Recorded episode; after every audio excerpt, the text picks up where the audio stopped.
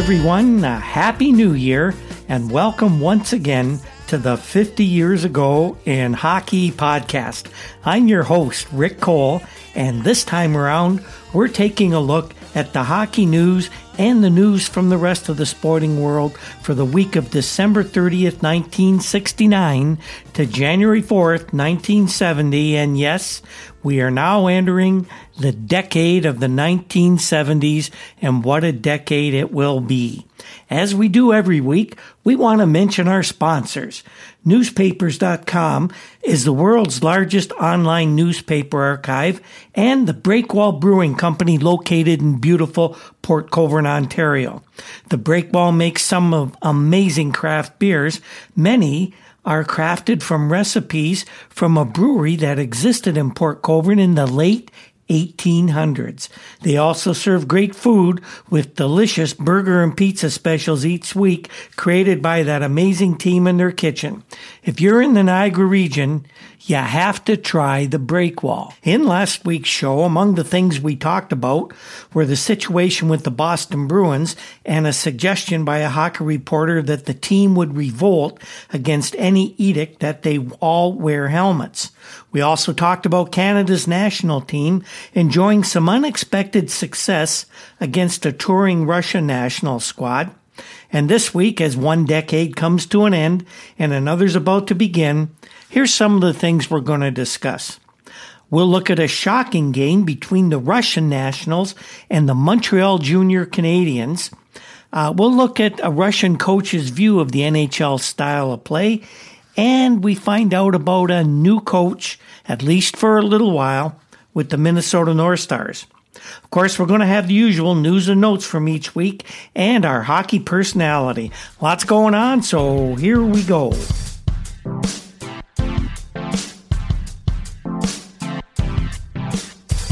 Now, as I've mentioned before, I was a sports nerd when I was a kid. Uh, right now, I'm 18, going on 19 years old. And uh, one of the things that was going on at this time that was really intriguing to me was a, a situation involving baseball player Curt Flood and the lawsuit he launched against Major League Baseball over the reserve clause, which is in every uh, professional sports player's contract at this time in history. Now, if you don't know what the reserve clause is, it was uh, a section in each contract which could bind a player on the team sports to one team for life. That's right, for life unless the player was traded or sold to another organization at the whim of the team he was employed by, he would have to stay property, literally, property of that team for his entire life. Now, Curt Flood was a very, very good baseball player. He was traded in a major deal during the winter of 1969 70 from the St. Louis Cardinals of the National League to the Philadelphia Phillies. Curt wasn't happy about the deal. In fact, he was traded without his input or any type of uh, permission to make a deal like that. The, tr- the deal was very controversial in that the Cardinals were getting a really high profile player by the name of Richie Allen, one of the most talented players in Major League Baseball at the time, but also one of the very most troubled.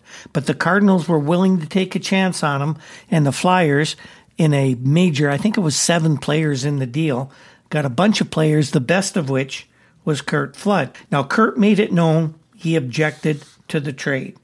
He suggested that he was going to retire from the sport if the trade wouldn't be uh, rescinded. Uh, this couldn't happen in baseball. Uh, when trades are made, they're deals, but they're a big deal to the observers of the sport. They make a lot of headlines, and this was one of the bigger ones uh, around this part uh, point in time in history of baseball. So when Curt Flood says, I'm not going as a result of being traded, many players had in the past, it raised a few eyebrows.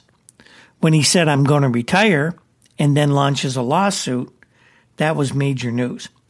Now, many of the writers at this time commented on Flood's reluctance to support or to report to Philadelphia, and many uh, were against Curt's stance. Uh, really complaining about the audacity that the player would have to uh, confront Major League Baseball in this manner. Uh, the dirt really hit the fan when he filed an antitrust lawsuit against Major League Baseball in an effort to strike down that reserve clause and give the players some rights. Now, to make a long story pretty short, the way player contracts are constructed in all of major sports was changed by the better, uh, for the better, as a result of this lawsuit. Uh, it wasn't happen uh, happening overnight, and it took a few years for the player, players to actually gain the right for self determination of where they would play and uh, even how much they would be paid. But in the long run, it was for the best, and it ended a practice of what was as close to slavery as anything could be at this point in time in history. Of course, the, the owners were worried about increased costs and salaries did go up. They spiraled and there was much, much wailing and gnashing of teeth over what the owners decried as what would end up with the end of professional sports. But here we are, 50 years later, and they're more sports team than anyone ever dreamed of uh, 50 years ago. And the owners of these teams are making lots of money. You can tell that because every time a franchise comes open, it's bought or purchased or acquired in some manner for unheard of figures that would seem like a pipe dream 50 years ago. Curt Flood improved the lot of professional athletes and everyone who plays their sport at a professional level owes him a great debt of gratitude. Curt Flood was a very, very brave man, and he is to be commended for what he did 50 years ago and the effect it's had on sports right up to today.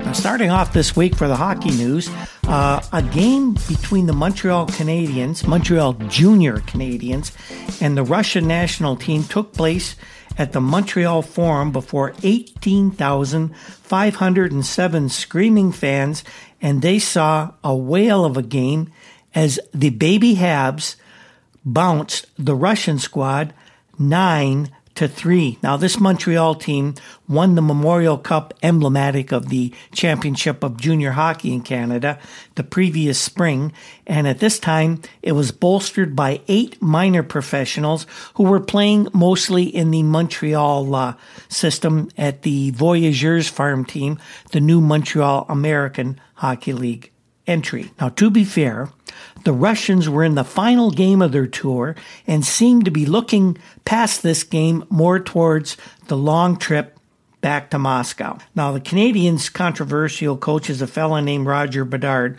who in a few weeks would dump himself into some hot water for other reasons. But uh, he had lots to say about this game. Now, you got to remember for years, the Russians had been crying for a shot at NHL opposition, but in this game, as far as Bedard was concerned, they're not ready for it. Bedard said, I've said an NHL team could spot the Russians five or even eight goals and still win. I think we proved the point last night. I think we also proved that we in Canada play the best style of hockey. The Russians are tough, but they play what I call parlor hockey. I'll tell you one thing any NHL team would kill this club. Now, again, we got to be fair to Rush in this. This team contained only seven players that played for the World Championship team uh, from last spring. Uh, they had two new goaltenders, fellow by the name of Shapovalov and another kid by the name of Tretiak. Tretiak's only 18. Might have a future, but on last night's game or this game that we uh, are talking about, neither of them look like they're keepers. Now, the Canadians won this game with their forechecking. They forechecked the Soviets into the ice, forced them to make all kinds of uh, errors in their own zone, and that's something in the past we really haven't seen from the Russians. Now, if you remember last week, we talked about New York Rangers scout Steve Berklicich, who said this was exactly the way you beat the Russians, and uh, he was proving this tonight. Now, another thing that the Canadians did, in this game was uh, their defense was very mobile, and it was led by a young guy playing for the Montreal Voyageurs American League team, Guy Lapointe. He controlled the play when he had the puck, which was most of the time he was on the ice. His first pass out of the zone seemed to confound the Russians, and it led to a lot of successful rushes by the Canadian team. Another uh, player who played very well was goaltender Jimmy Rutherford. Rutherford is not a member of the uh, uh, Baby Canadians, but he is a junior player with the Hamilton Red Wings. Jim played for Montreal during the Memorial Cup playoffs in the previous spring, replacing injured goalie Wayne Wood, and he led them to the Memorial Cup championship. He made several clutch saves, a couple of memorable ones on uh, winger Vladimir Petrov, who was the best of the Russian squad. But the best player in this game, bar none, on either team, was a fellow by the name of Gilbert Perreault. He's the junior Canadian smooth skating center and their captain. He controlled the game when he was on the ice and he scored two goals, picked up three assists. Now he had two line mates, Robert Guindon and Réjean Houle, and uh, they also had two goals, three assists. Uh, that's uh, Houle did. Guindon had two goals, two assists. The other Canadian goals were scored by Richard Martin, Bobby Lalonde, and Andre Dupont.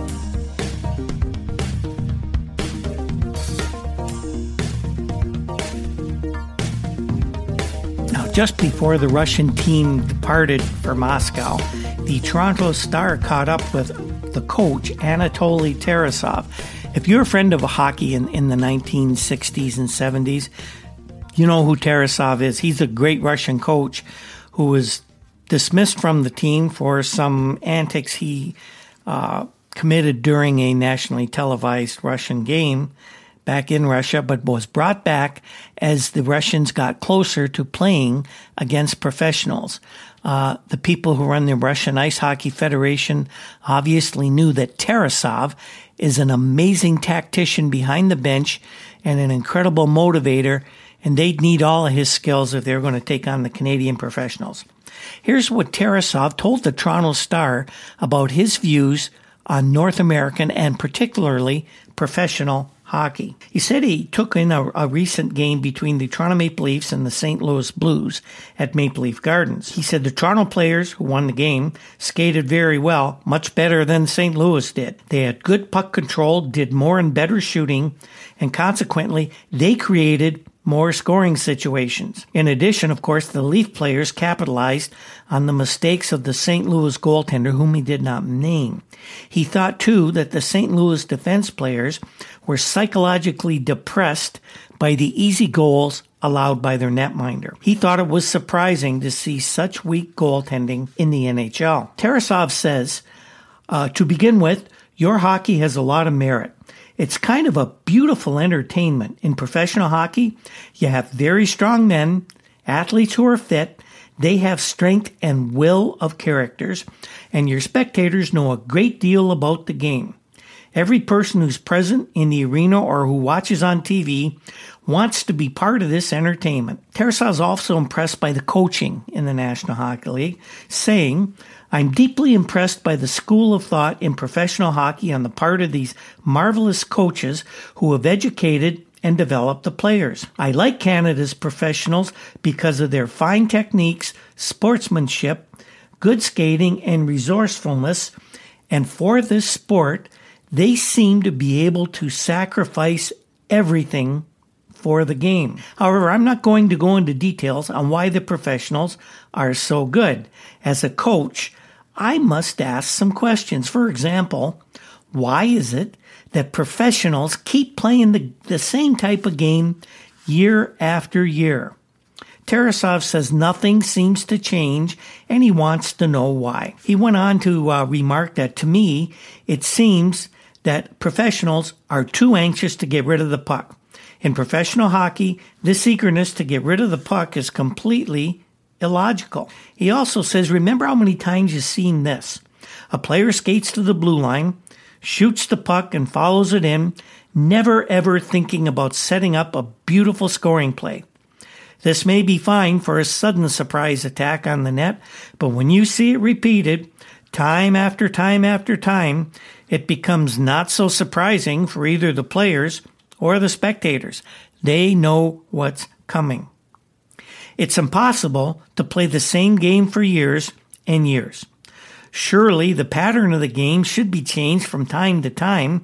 In your game of professional hockey, you get enough scoring, but it's not satisfying goals to me. And personally, it just doesn't look as exciting.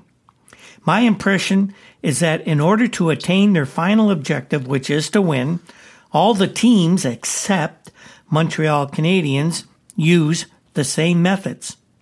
They seem to be content to stay with these methods forever. We've often said in present day 19 er, or 2019, the NHL is a copycat league. Anatoly Tarasov noticed this 50 years ago. Tarasov doesn't like uh, the fouls that are committed either. He says, Show me, please, where it's written in the Bible, which he means the rule book, that it is legal to stop an opponent with a stick or to fight him. He talks about a junior game he saw at Maple Leaf Gardens between the Maple Leafs, or sorry, the Marlboros and the St. Catharines Blackhawks. Tarasov said this was a demonstration of wrestling and boxing on ice. It was not hockey. Fighting has become the usual thing in hockey, Tarasov remarked, even in amateur hockey tours. We have two games at Winnipeg. In the first game, there were three fights. In the second game, five. And again, fighting in Vancouver after that. Our coaches, he says, do not like this game. That's what uh, Anatoly Tarasov's assessment of professional and even junior hockey was in 1970 in Canada.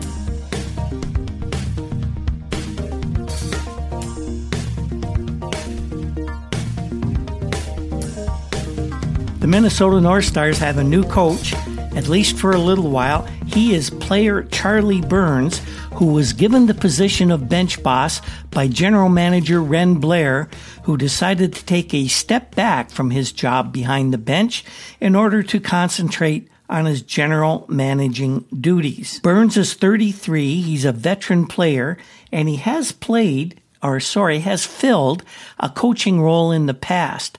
Before the National Hockey League expanded in the mid 1960s, Charlie played for the San Francisco Seals of the Western League and for a period of time was appointed as the player coach for the Seals. He won't be player coach this time. Now, Charlie had this to say about his appointment. The fact that I'd been through this before will help. It was quite an upsetting transition the first time, but having been on the other side of the fence now, so to speak, it should help me handle it this time. Now, Charlie has had a very interesting uh, history in hockey. In his junior days in Toronto, in about 1955, Charlie suffered a very serious head injury, a fractured skull. In fact, it was almost exactly the same injury as Ted Green suffered during that stick swinging duel this past fall. Charlie missed a year while he was uh, recovering, had a metal plate inserted in his head, and then tried to make a comeback. This is where he first met Wren Blair, who brought him out for a junior team in Whitby. Charlie kept at it. Blair showed faith, and he had a long and distinguished career in the NHL and during the minor leagues. And now, Charlie is coach of the North Stars. Now, the Minnesota papers uh, had some kind of interesting things uh, the way they thought about Blair, whom they saw as a uh, kind of a dictatorial figure with the North Stars. They knew he was tough. They knew the players didn't like him, and some of them made a little fun of him. One fellow who was a very distinguished uh, journalist in in Minneapolis, but was not uh, typically covering the hockey beat, was a fellow by the name of Jim Klobuchar. He wrote for the Minneapolis Star, and here's what he said, had to say about Blair's move to move out of the coaching uh, post. Uh, Klobuchar writes, the crucial dialogues of history have usually come to us third hand, leaving the public doubtful about what really happened and helpless to know what grand design it all portends. There's no such dilemma in this second annual retirement by Wren Blair. I really don't understand what all the befuddlement is about. Blair's decision, as reported, was to remove Wren Blair as the bench coach for at least three or four weeks and to name Charlie Burns as the new interim bench coach with the title of Special Assistant to Head Coach in Absentia, Wren Blair. It grew out of an earnest, soul probing conversation between Wren Blair, the head coach, and Wren Blair, the general manager. In hard hitting fashion of the times, to tell it like it is, the substance of the dialogue was reported by Wren Blair in a new but polished role as special consultant on public relations to Wren Blair, the general manager, and still head coach. Now, if you're wondering who uh, Jim Klobuchar is, and the name sounds familiar, uh, Jim was a distinguished journalist in, in Minnesota in those days, and he has a daughter who's kind of famous today. Her name is Amy, and she's running for President of the United States.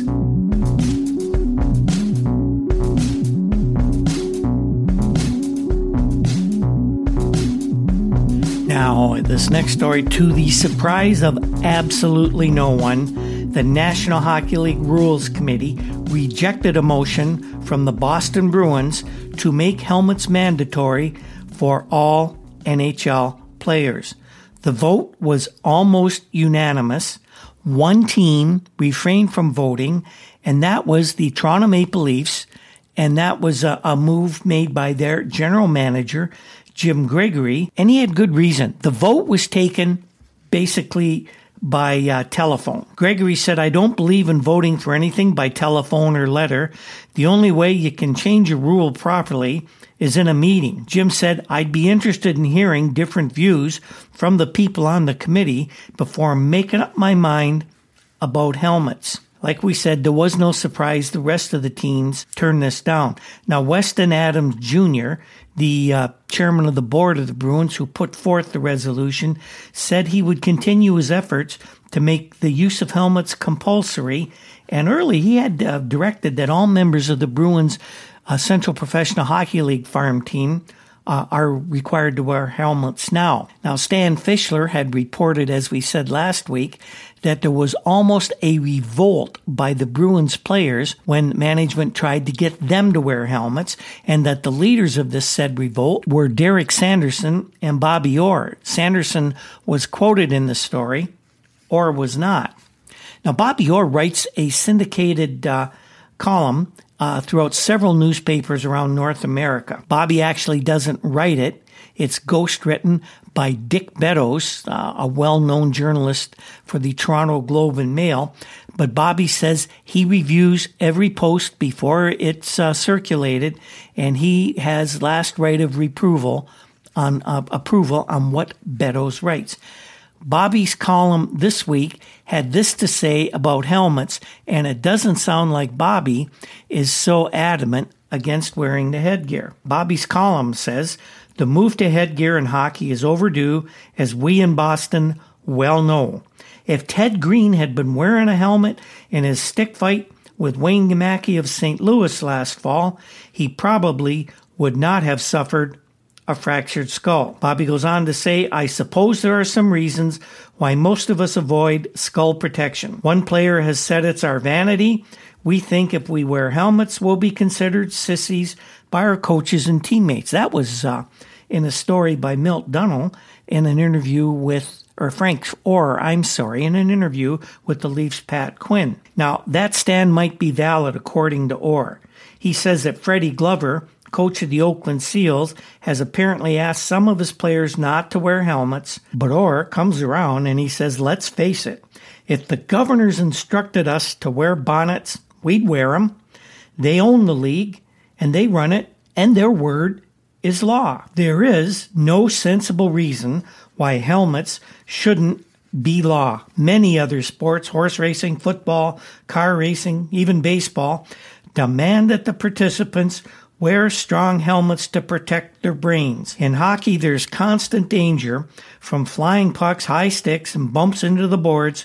It shouldn't take Greeny's skull fracture to make that obvious. Bobby Orr coming out in favor of helmets.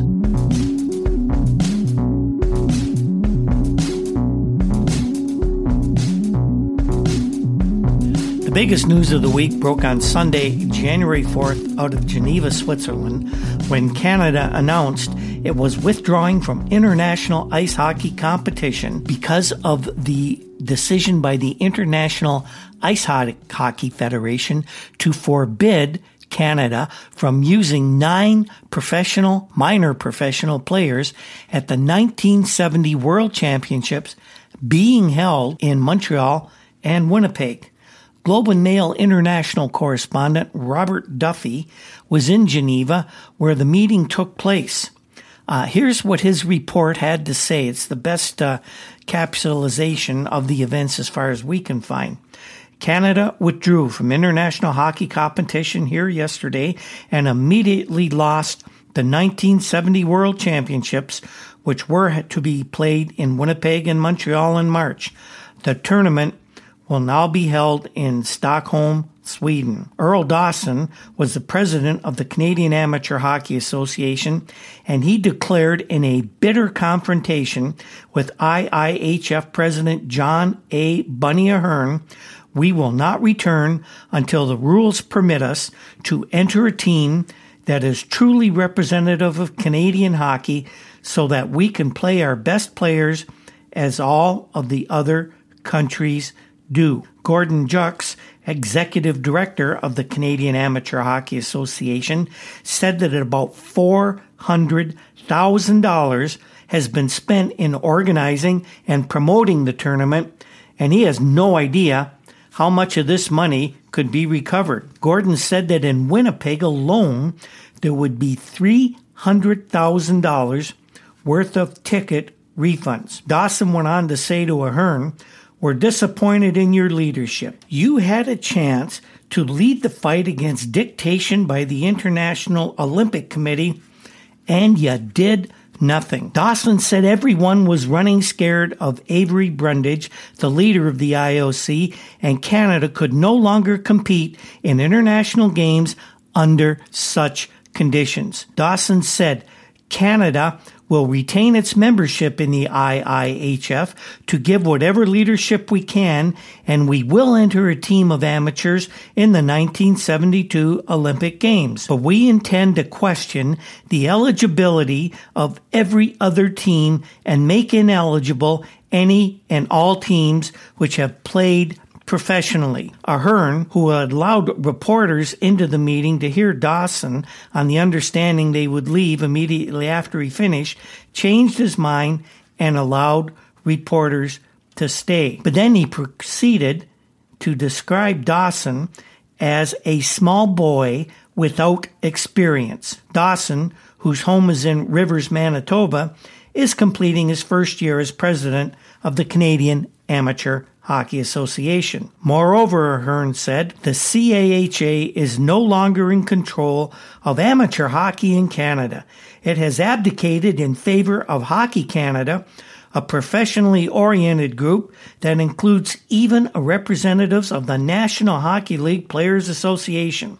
Now, Ahearne's referring to Alan Eagleson, the executive director of the NHLPA.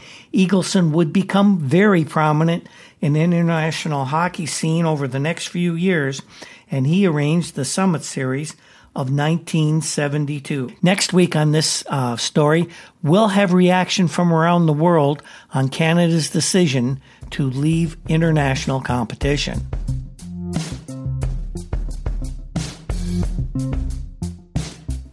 And now we get to the news and notes of the week. Lots going on again. Uh, we'll start with the Toronto Maple Leafs and this incredible injury jinx that they have. Uh, backup goalie Marv Edwards was injured a couple weeks ago, got a knee injury. He's still in hospital, recovering from surgery. And now Johnny Bower, who's played just one game this season, uh, he's hurt again. He's got a bad knee. Uh, he actually damaged cartilage and knee ligaments during a practice, and that leaves Bruce Gamble as the last man standing in the Maple Leaf net. Now, Bruce is going to be able to handle the load. We have no doubt about that. But who's going to be the backup? It looks like Serge Aubry, who's the goalie for the Leaf Central League affiliate in Tulsa, was going to be called up. But here's the problem there. Just as he's getting his big chance to get to the NHL to show what he's done, what he can do, Aubry suffered a shoulder injury. So we're not sure if he's even capable of playing.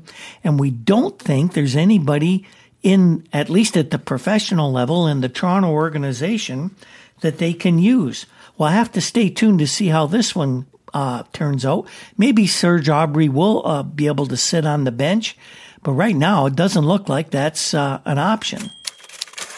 New Flyers general manager Keith Allen is keeping his ear to the ground looking for trades to improve the team that has struggled this year. But he says a, deal that was going to take place with the Los Angeles Kings now probably won't happen. And that's because Kings general manager Larry Regan is reported to have suffered a mild heart attack last week, and right now he's not talking to any NHL teams. He's been instructed to rest for a month in Hawaii. Now, the deal that was supposed to take place would have sent Kings disgruntled defenseman Bill White to the Flyers for a couple of unnamed players or possibly a draft pick. The Flyers then were going to flip White to the Boston Bruins for forwards Wayne Cashman and Don Marcotte.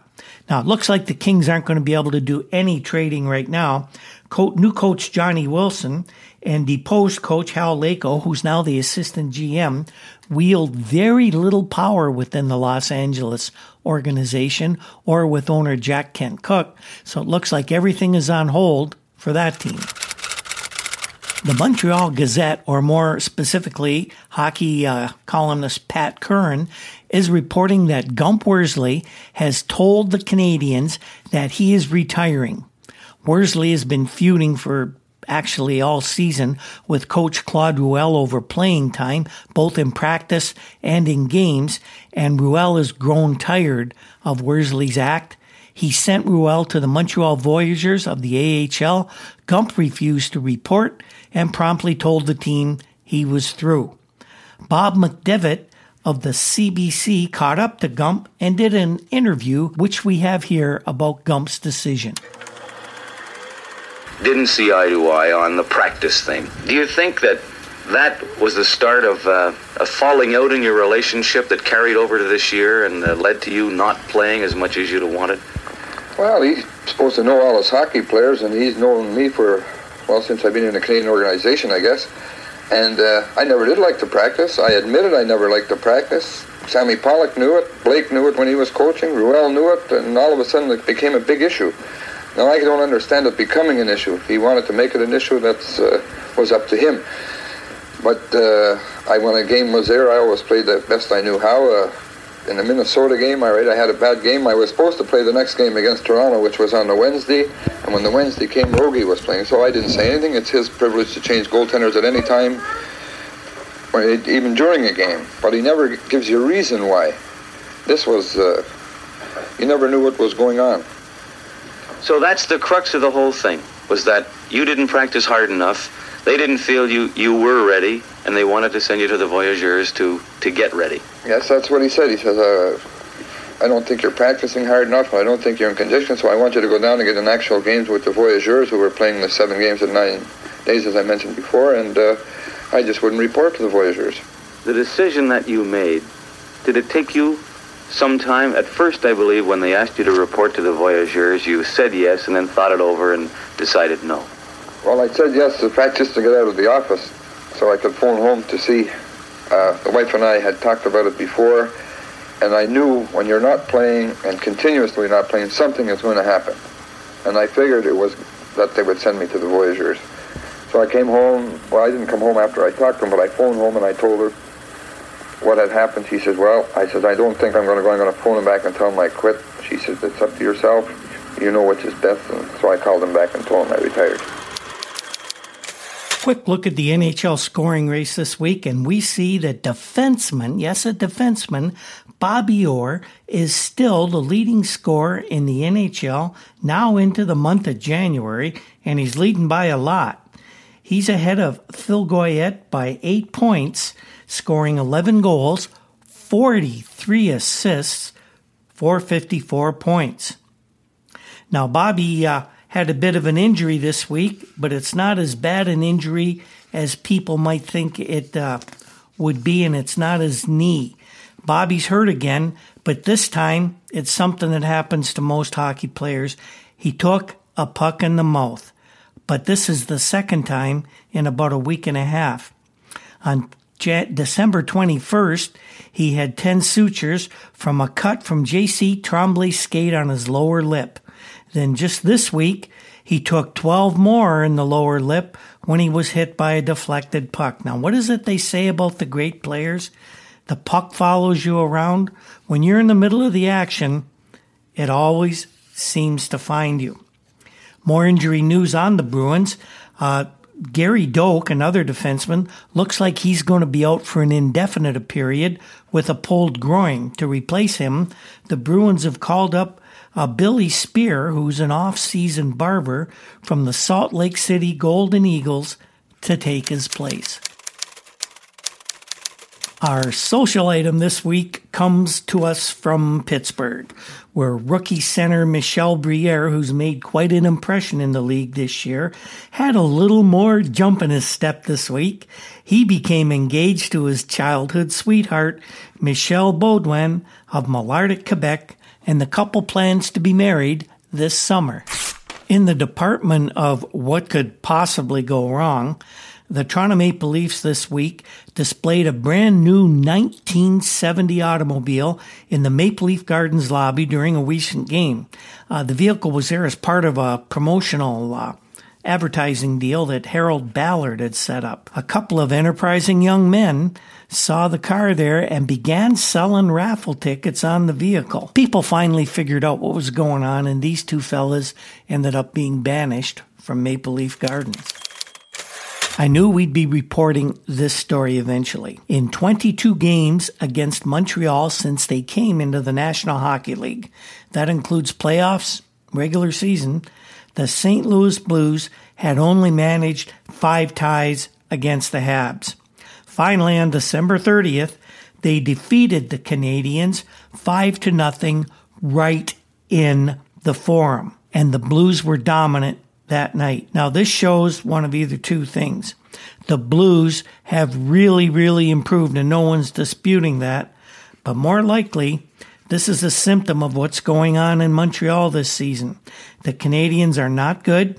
They're falling on hard times, and poor efforts like this one are becoming somewhat commonplace in Montreal. No wonder Coach Ruel is so testy these days. He's been insecure about his job at best, and he's getting a lot of heat from the press, and as we saw from Gump Worsley, the players as well. A neat story out of Detroit this week. Uh, on New Year's Eve, Alex Delvecchio of the Red Wings, their captain, finally scored his first goal of the season after going the first 30 games without being able to put the puck in the net. In fact, in this game, Alex scored twice to spark his team to a 5-1 win over the Boston Bruins. Now, he scored the goals wearing a good luck charm on his suspenders given to him by Pamela Eldred of Detroit. Now, who's Pamela Eldred? Well, she just happens to be the reigning Miss America. The good luck charm she gave him, don't get your uh, ahead of yourself here, was a crown shaped pin she wore inside her swimsuit when she won the Miss America title. And news from Manitoba yet another amateur hockey player has passed away as a result of injuries he suffered while playing a sport he loves. Barry Moffat, 30 years old, died in hospital after a game in Souris, Manitoba. Barry slumped to the ice near the end of the game after being checked into the boards on Tuesday night. There was only two minutes left in the game, in fact, between Souris and Wascana of the Southwestern Manitoba Hockey League. Mr. Moffat never regained consciousness, and Dr. A. M. Grant said that uh, Moffat's death was caused by a fracture at the base of the skull. It seemed like an innocent play at the time, but Moffat was not wearing a helmet. Now, he had worn a football type helmet a couple years ago, uh, using that uh, apparatus to protect a broken jaw, but he discarded it when the jaw healed. Moffat, quite a popular guy in the area, was active in amateur sports since his childhood, and he was even the 1969 batting champion of the Manitoba Senior Baseball League with the Riverside Canucks. He owned a farm in the Carroll district about 15 miles south of Brandon. He leaves a wife and three children.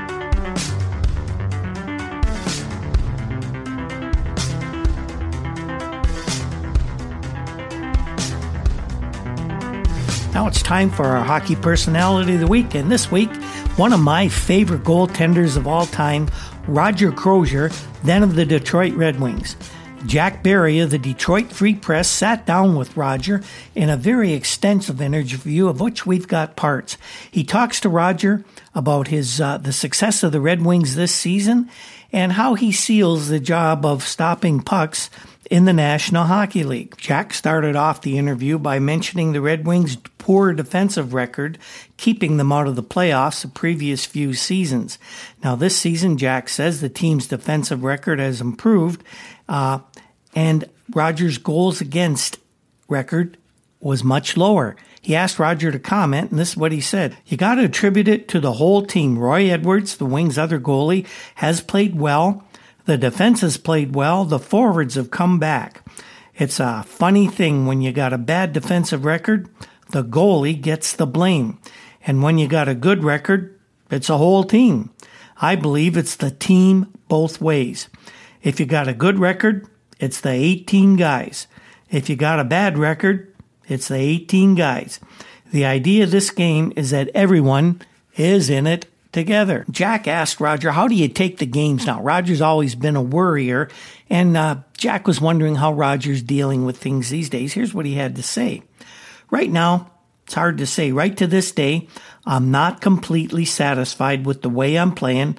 I don't know what it is. It's better, though, under the two goalie system than it was before.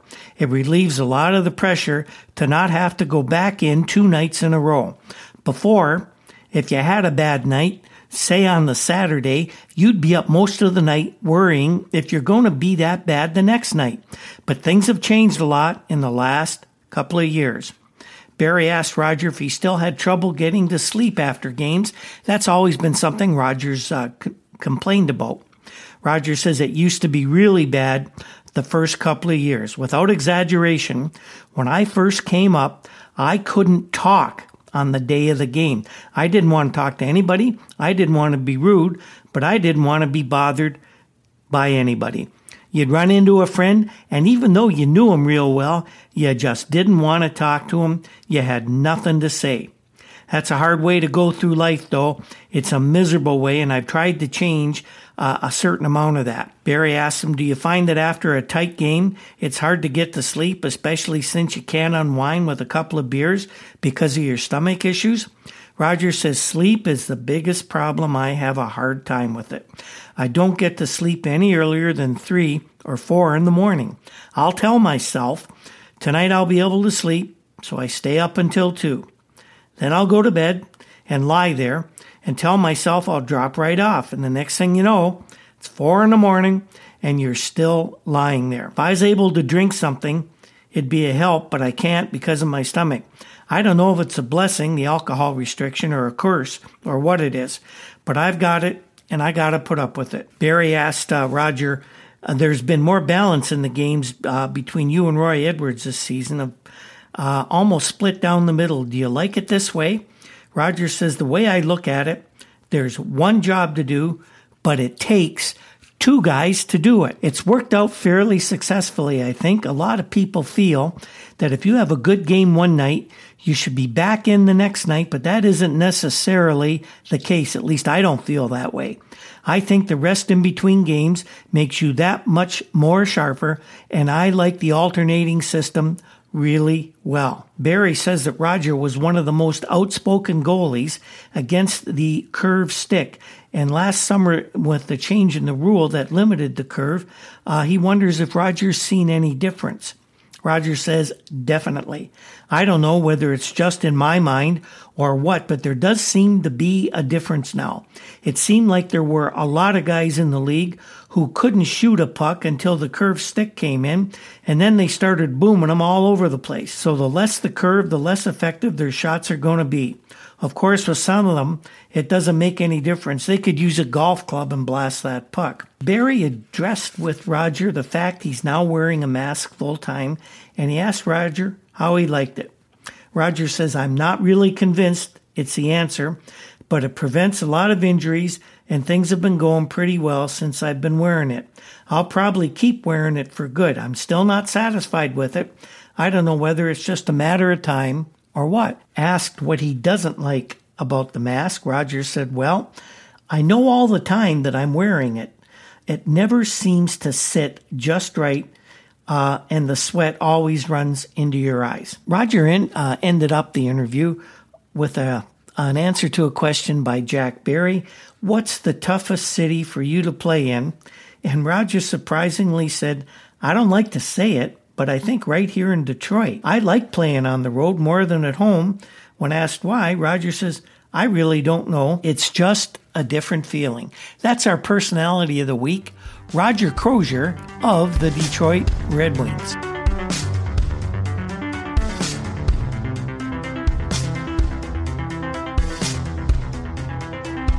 So that's our show this week, folks. Uh, a tumultuous week in the world of hockey and sports in uh, early January 1970. And what did we learn this time? Well, we learned that Canada is mad as hell and we're not going to take it anymore as far as international hockey is concerned. And I, for one, was really happy about that. We learned that Alex Delvecchio can score goals and that Miss America's good luck charm may have had something to do with his breakout game. We also learned that Bobby Orr, contrary to published reports, would wear a helmet if ordered to, and that among the Bruins at least, there would be no revolt. We'll return next week with more news and notes from the world of hockey and sports, and some of the stories we're working on include reaction from around the world to Canada's decision to leave international hockey competition.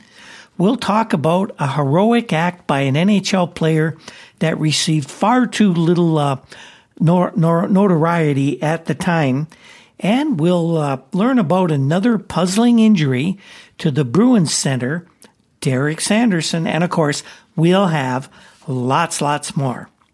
The 50 Years Ago in Hockey podcast is produced by Andy Cole.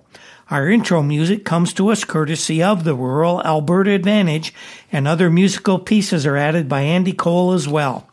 Our stories are compiled with files from the Toronto Star, Toronto Globe and Mail, and of course, the many publications found at newspapers.com.